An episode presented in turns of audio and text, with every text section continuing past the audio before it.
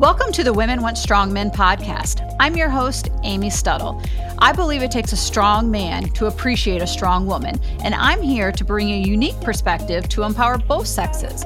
I love talking with health experts, thought leaders, influencers, and people who have insightful information to share with us about our health, our society, and our pursuit for success and prosperity. Hello and welcome to the podcast. On today's episode, I have Figs O'Sullivan. Figs is a licensed marriage and family therapist that has spent years working with frustrated couples at the crossroads in their relationship. He is the founder of Empathi, which provides fun, effective, and simple solutions to help couples see their relationships in a new light, communicate better, and experience greater emotional and physical intimacy. So, welcome to the show, Figs. Thank you so much, Amy, for having me on. Okay, so I'm just going to jump right in here because it's fresh on my mind. This morning, I presented to 10 men about things that Victory Men's Health has to offer. We talked about hormones, and they had a lot of great questions. But one of the questions that they had was around intimacy and a relationship. And they had questions around sex drive and how to increase their partner's sex drive to match theirs. So I'm curious how do you handle relationships that the intimacy has died off, or maybe the intimacy never was really where the partner wanted it to be? Yeah, well, it's a great question, right? Diving straight in. So I'm what is referred to kind of as an emotion first therapist. And so what I would try and do is try and understand both members of the couple. What are the feelings and difficult thoughts that come up for both of them about sex and intimacy in their relationship? And that the idea is if it can create a container in which they're not trying to solve how to have a satisfying sex life, right? That's not what we're trying to do. What we're trying to do within this first container is make sure we understand ourselves and each other and that we have empathy and compassion for ourselves and each other. Then that is the foundation upon which we now can move into a second container. And that second container is now that we really know ourselves and each other and we accept, validate, and empathize with each other. Now we are best resourced to try and resolve how do we have a better sex life with each other. Yeah, so what's going on in the relationships? Let's just use work. Maybe there's children involved, and you get on this hamster wheel and this cycle do you see couples starting to lose like intimacy, like just the simple touch, like the holding the hands, the communicating at dinner? Is that what starts to break apart? Why you then see the sex start to become less and less, or what else is going on there? So again, so I guess I'm two things. One is I'm like I said, emotion first, and then what is emotion, right? We all need to be emotionally bonded from the cradle to the grave. That is the most famous quote about attachment theory by John Bowlby, the person that created it, is we all need to be attached from the cradle to the grave. So attachment is primary from my point of view, right? So emotional bonding is primary. And there are two main sides of wounding in love, emotional bonding wise. And that is someone is likely to feel some variation of, I'm not important to you or you're not there for me and then the second one is I'm not enough for you or you don't accept me as who I am, right? I'm never good enough. Give me some examples of those that your patients would give you when they feel that way. Right. So, firstly, by the way, and just as small, I don't mean to be pedantic, right? I don't refer to my clients as patients. Okay, sorry. Because they're not sick people. yeah, no, it's just good to know, right? They don't think of them as sick people, just regular human beings that are doing the best they can in life. And life, all relationships take work right? So definitely not sick people if they're working on their relationship. So an example of that, the most common dynamic there is in a relationship from an emotional bonding perspective is one member of the couple feels they really don't actually matter that much to their partner or their partner has more I consciousness. They're more into these are my needs. I want to have sex. I'm like really into my golf on the weekends. It's March Madness. I gotta have my time like in front of the TV because like, you know, it only comes around once a year. And what their partner really hears is something else is more important than me slash us for you. And that just really hurts at the deepest level, right? Because their deep love need is that we are a team, that we are the priority. And so anything that hints that the we is not the priority, it's going to hurt them and they're going to feel threatened and they will react. And the way they were most likely to react is they will protest in a way that's going to sound like blaming or complaining, right? Criticizing their partner. Then the partner that lands the most common dynamic is like, I just got told I'm unacceptable. No matter what I do, it's not enough. I'm a disappointment again. I just did the dishes last night and now I'm not allowed to watch eight hours of basketball on Friday. it makes no sense, right? You know, they're, they're, like, it's just like, you don't understand my love of basketball. I could have been an athlete, right? Yeah. you know, if only I had the right training, I'd be out there. So now they just got told I'm unacceptable. They feel powerless. They feel really bad inside. And so they defend themselves, right? Protest their innocence or they shut down and pull away, which confirms for the first person, oh my God, I just got even more evidence that I slash us is not your priority. Even when I try and tell you I'm hurting, you just won't do it. Now, so let's say that's the emotional bonding cycle. It is not uncommon that then that cycle gets flipped then when it comes to sexual intimacy. So let, us say that's what's playing out. It's March, right? Again, I know nothing about basketball, right? But I happen to, a client told me it's March Madness, right? So basically, now this is what's played out this week in this couple's house and let's just be say it's the wife that felt not prioritized emotionally and the husband felt, you know, and heterosexual and they're married, right? In this example, relationship, they felt like you just don't accept me. So they're already emotionally disconnected. And then the husband does their hormone replacement therapy, and now they're all ready to go on Friday night. They're putting Barry White on or Manilow, if that's your gig. And they expect a wife is going to be available now, even though they feel like, look, I'm not a priority to you, and now you want to get do sexy time with me. Forgive my French, but that's not going to fly. They're not going to be available until they actually feel like we truly are a team and you love me above March madness. I think it's because we mainly deal with men, but we're typically seeing the man wanting their partner to have increased drive. But I'm not sure that's always necessarily the reality. So, what are you seeing in a relationship typically? The question that you just opened up with that like you talk to 10 guys and they were like, hey, we want to get down and my partner, my spouse isn't into it. Those 10 people, if that was the main question, that that sure sounds like it. And that's what I would hypothesize is probably happening. But one of the things that I've been really blown away by is I think it's at least as common, if not more so, that it is the woman that actually wants more sexual intimacy and the man is more internal and shuts down emotionally and it doesn't have contact with their body. And they actually keep their sexuality separate from the person they're most familiar with because it starts to feel incestuous. There's the archetype of the Madonna and the whore the mom is the Madonna, wife is the Madonna. Madonnas are not sexual beings. Other women are sexual beings. So they don't know how to be in their sexuality with their Madonna, their wife. But other women, hey, look at you walking down the street in your miniskirt, right? They're able to feel their sexuality, but then they hide or cover up or constrict, not consciously, their sexuality when it comes to their actual intimate partner. Honestly, I find that more common. Now, I know the story and the culture is the man is like, oh, I can't wait to have it. My wife won't put it out.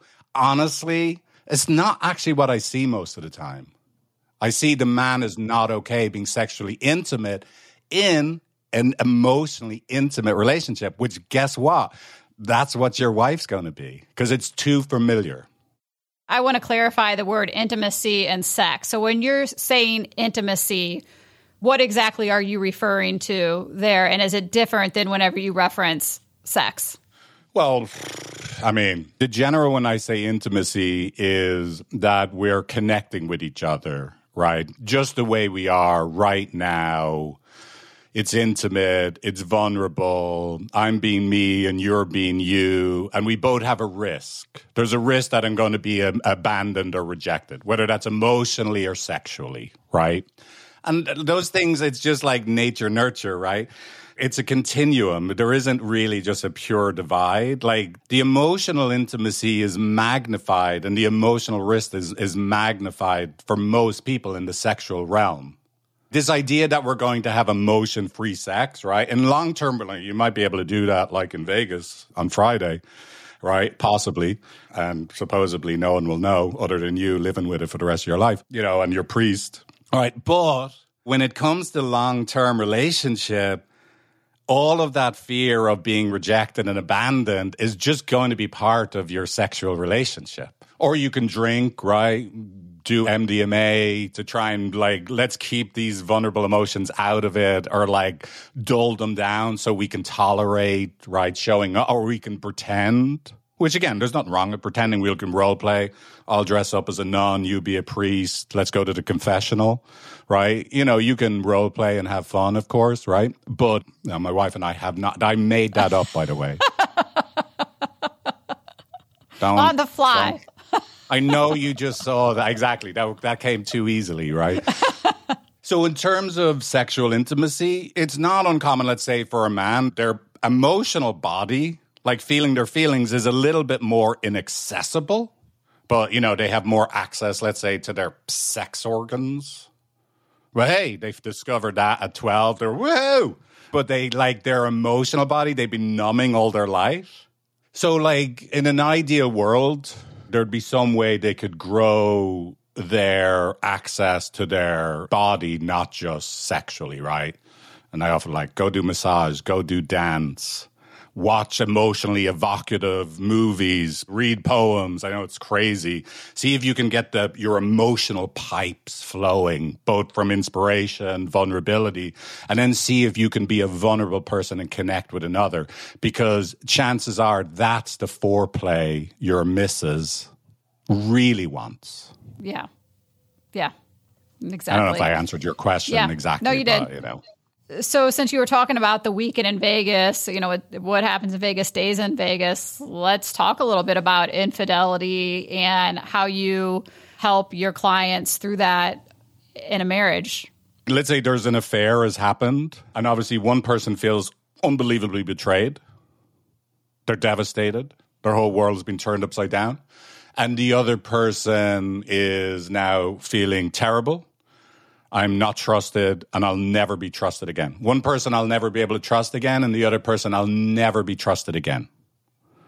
And let's just assume that they actually want to make it work, right? They want to find a way. Is there any way we can repair the damage of what's happened and stay together and make it work, right? And not just put a band aid on it. Like, some people like, look, how do I get her to be okay or him to be okay so that we can put this behind us, right? And move on, right? That person's probably going to have a rude awakening that doesn't work like that. We're not going to be able to just slap some hydrogen peroxide on this and a band aid on top and like off you go, right? It's going to be a process. It's going to be painful, right? And it might be forever.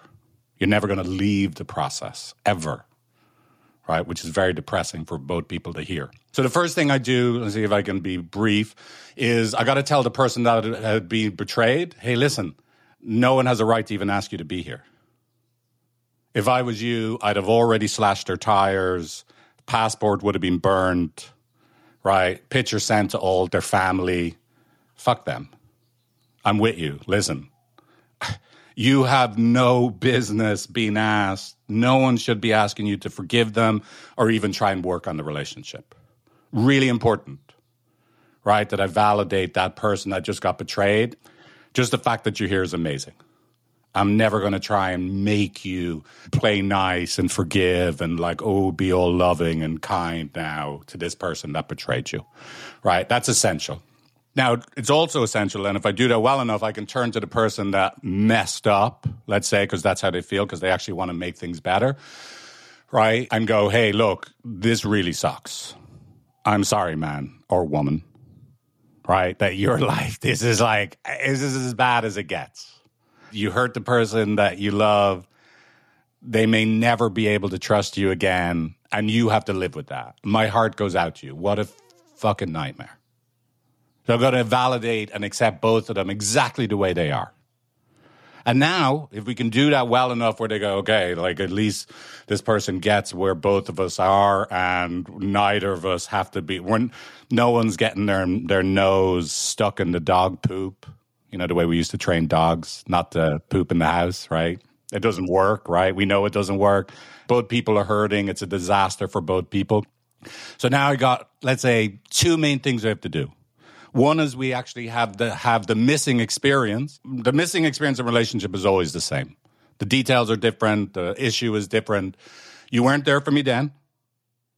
You clearly didn't get how it would have hurt me then. But it looks like you're here now and you get it now and you give a shit now the way you couldn't give a shit then. And you show up and you love the shit out of me now and I can see you're here now and I can give you a chance to be here now. Okay, I just said that in whatever that is, 10 seconds. As you can imagine, craft getting people to the threshold of that experience, and then they get over the threshold of that experience themselves and they have that missing experience.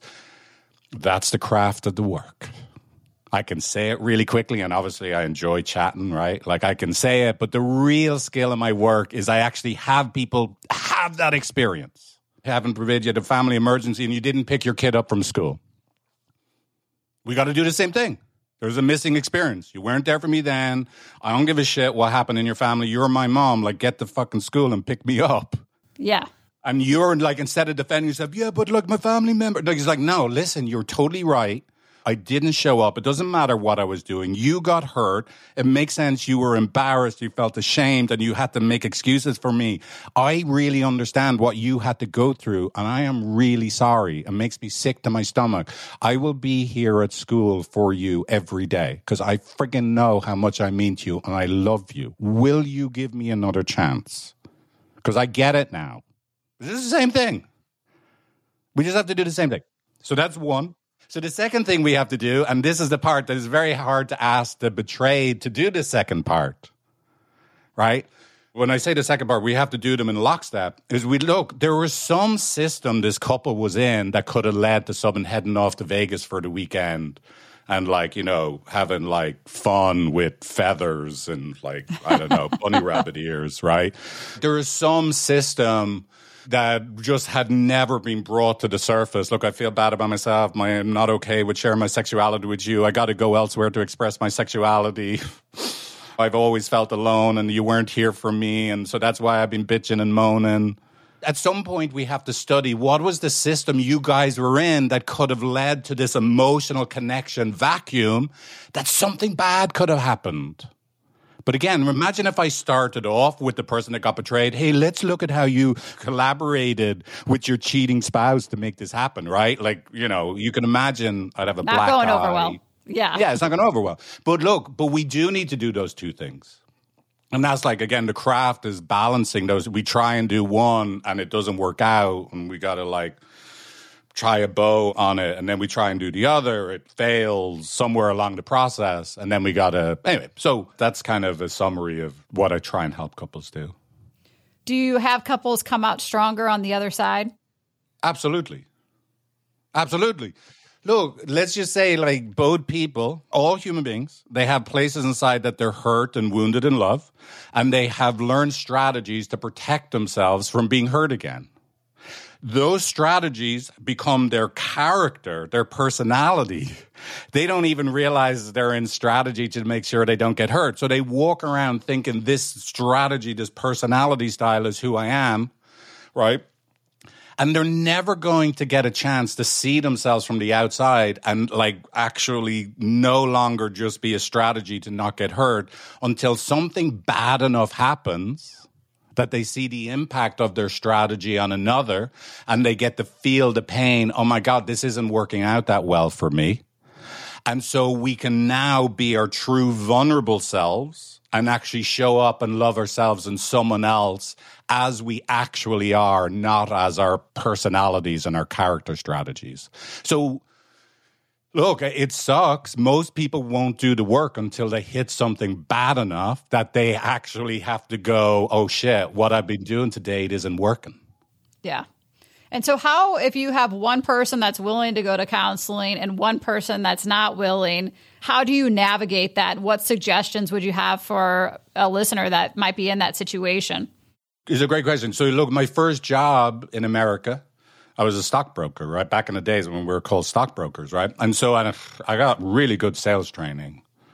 You know, they'd bring in actors and like I'm literally cold calling people, trying everything to browbeating people, to be nice with people. Like, anyway, it was really shocking. The first person I browbeat someone into making an order over the telephone, like just like, you know, nagging them, making them feel shit about themselves. Shocking that that actually works, right? But anyway, here's what I learned from that time make ask for a small order. Small order. One session. Don't be saying, hey, I think we need to go to couples counseling. It's probably going to be a six month to 12 month process where we're going to discover ourselves and discover each other and dance naked in a room in front of a therapist, right? Like no one's going, right? They're not going. But if you go here, listen, come one time. The fella, look, he's bald. He's even bolder than you. He's got a really ridiculous accent. You got to at least hear it. He looks like Shrek and he tells me he's got a hundred percent record that no one's ever died in the first session. so everybody gets out alive. And if you don't like it, you never have to go again. Ever.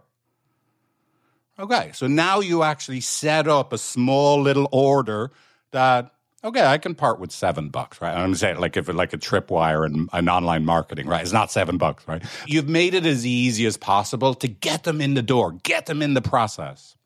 Then the other thing that I learned the hard way as a stockbroker, I still remember first time a business owner wrote me like a six figure check.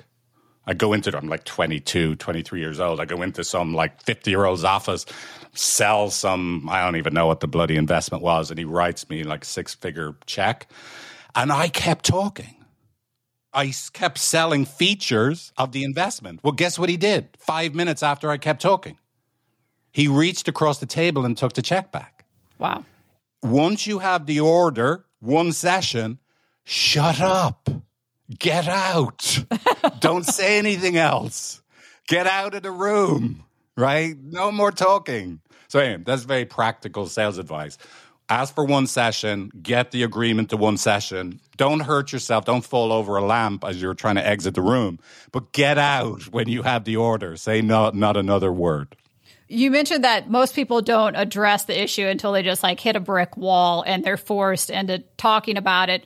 So, what are some of the communication or emotional skills that you would give to somebody that's maybe in a serious relationship or maybe thinking about taking that next commitment into marriage? What it's like, hey, these are some basic things you need to do to build a solid foundation for this relationship. Well, you got to understand attachment theory I mean, look, you just got to understand attachment theory. And look, unfortunately, most of the writing videos about attachment theory is very pathologizing. So look, I'm biased, right? I have this company, empathy with a an INDN.com, and we built a quiz for people. It's not meant to be a sales pitch, right? But we changed the language to be very loving, very understanding, very validating of all human beings.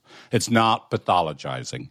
But when you understand attachment theory, you have a model Again, it's the best theory of what love is. It is the most solid theory in all of psychology. Right? It's like if there was any theory in psychology that you could hang your hat on and expect your hat to be there the next morning, it would be attachment theory. Right? So we know what love is, and attachment theory explains it. So you should know what attachment theory is. Right? That's the first thing, right? That we all need to be emotionally bonded from the cradle to the grave.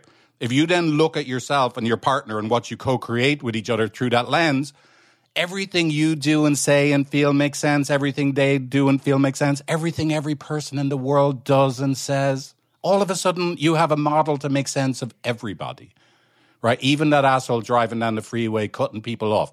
Would you look at that fella? He must feel awful, unmet, and powerless to be driving around like a lunatic and shouting at people. Ah, would you look at me feeling not considered and all hurting, and now I'm in judgment of him?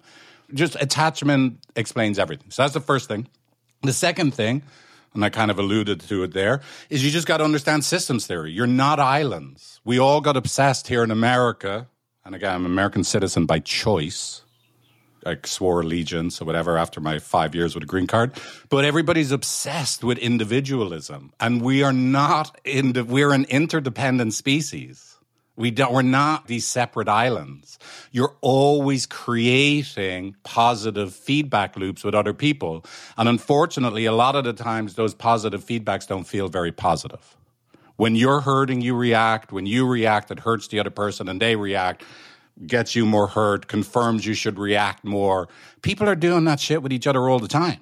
So you should understand and focus more not on how can I change, how can my partner change, what is the system that we are co-creating with each other because of our need to be emotionally bonded slash attached. Those two things. They're the most important things because that's the foundation. Then we can add all of your like sharing your vulnerability and putting cream on date night on each other's noses and licking it off and you know whatever all those other skills are.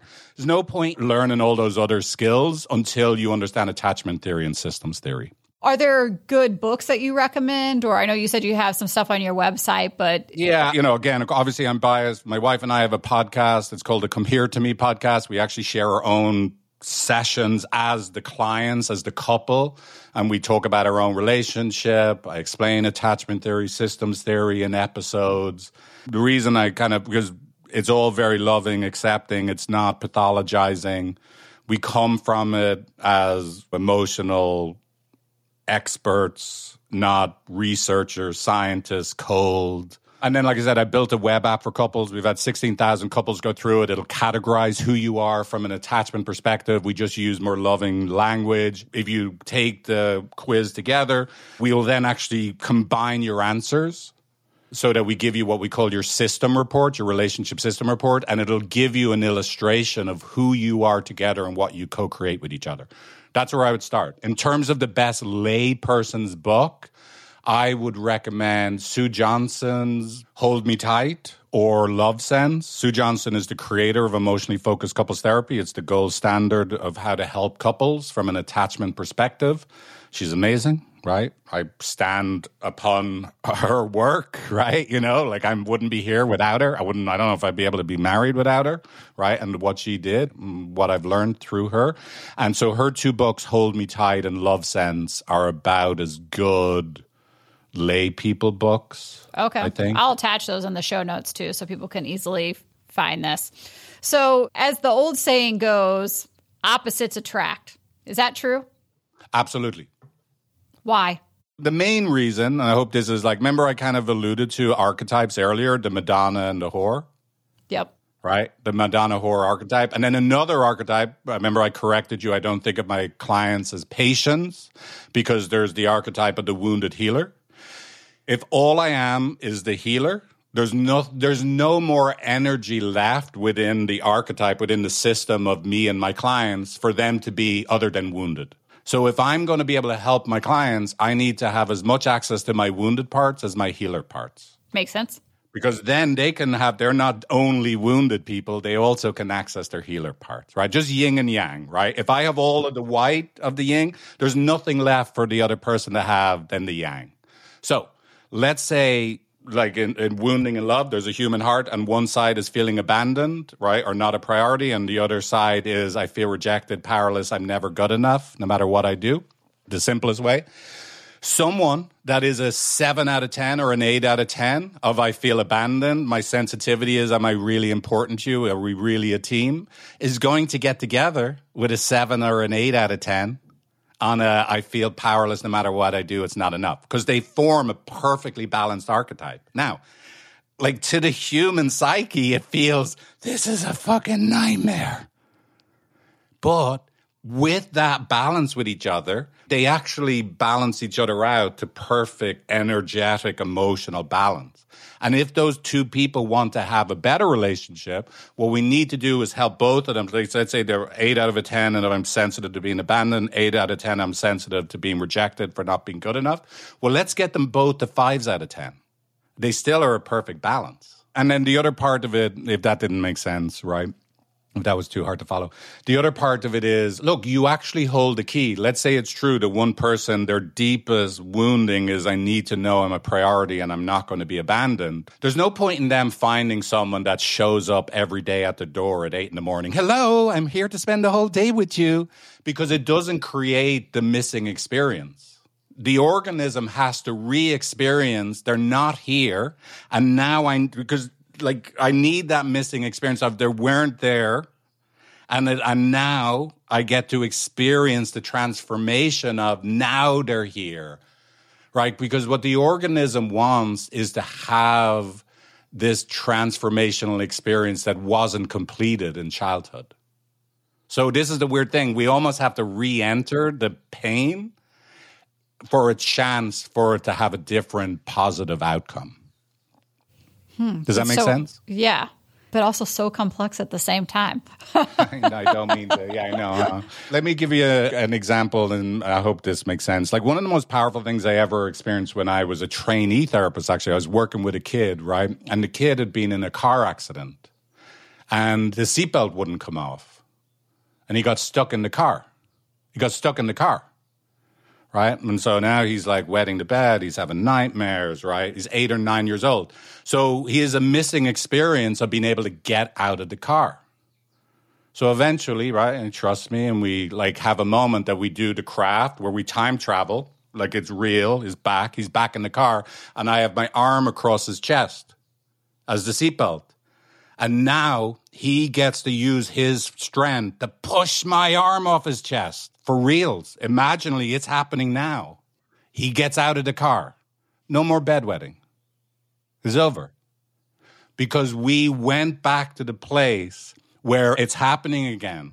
But this time, oh, we had a different outcome. This time, we had a different outcome. Same with a couple. I'm being abandoned again, right?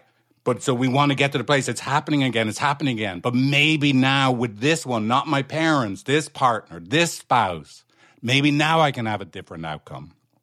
And the other spouse needs something different, the same. I'm not enough again. I'm powerless again. There's no way I'm going to be good again. I'm going to go to my room. I got to watch some basketball. I got to get away. But maybe this time we'll have a different outcome. And that's what I do. I try and create those different outcomes, and the two of them hold each other, hug each other, have snot all over their noses and faces, and they're kissing each other. And it's like, now look what you mean to each other. Now we know who you both are. And now we know what you have to do for the rest of your life. You got to love these parts of each other and stop trying to pretend you're other than these vulnerable people. And then we do a three way fist bump and say goodbye. okay, so your company name is Empathi with an I on the end and you do telehealth, correct? Or telehealth? Yeah, we yeah we do all we do counseling, telehealth, and coaching, right? And then we have online courses, and like I said, the podcasts and the web app and all sorts of stuff. Yeah, and you can chat with people and do coaching all fifty states. Yeah, we can do coaching all 50 states. And most of us are licensed, like the team are mostly licensed in, in California. Okay. Awesome. Well, I think this was a lot of great information. And I know we get asked in the clinic setting a lot of questions around this. And, you know, it's outside of, of our expertise, but we try to give the best advice to the patient. We like to be able to send them somewhere or give them additional information or go listen to, you know, this podcast. So I think this was great and will help a lot of people on their journey. I have a funny feeling that the best advice that most of your listeners got was okay, nun costume and priest costume, con- confessional. Okay, got it. that was the takeaway. That was the Check. big takeaway. Okay, that's a that's a good one. Okay, right. I interviewed a sex therapist last week, and we joked her big takeaway was throw YKY jelly and use like Uber Lube or Sliquid or something like that. I'm like, literally, the only thing people heard in this whole podcast was, that was it. Stop using KY. They're all digging through their drawers now. if you get one one good thing from each podcast, yeah, you it. only have that's to you, you only have to change one line. okay, well, thank you for your time. Thank you, Amy, so much for having me on. Appreciate it.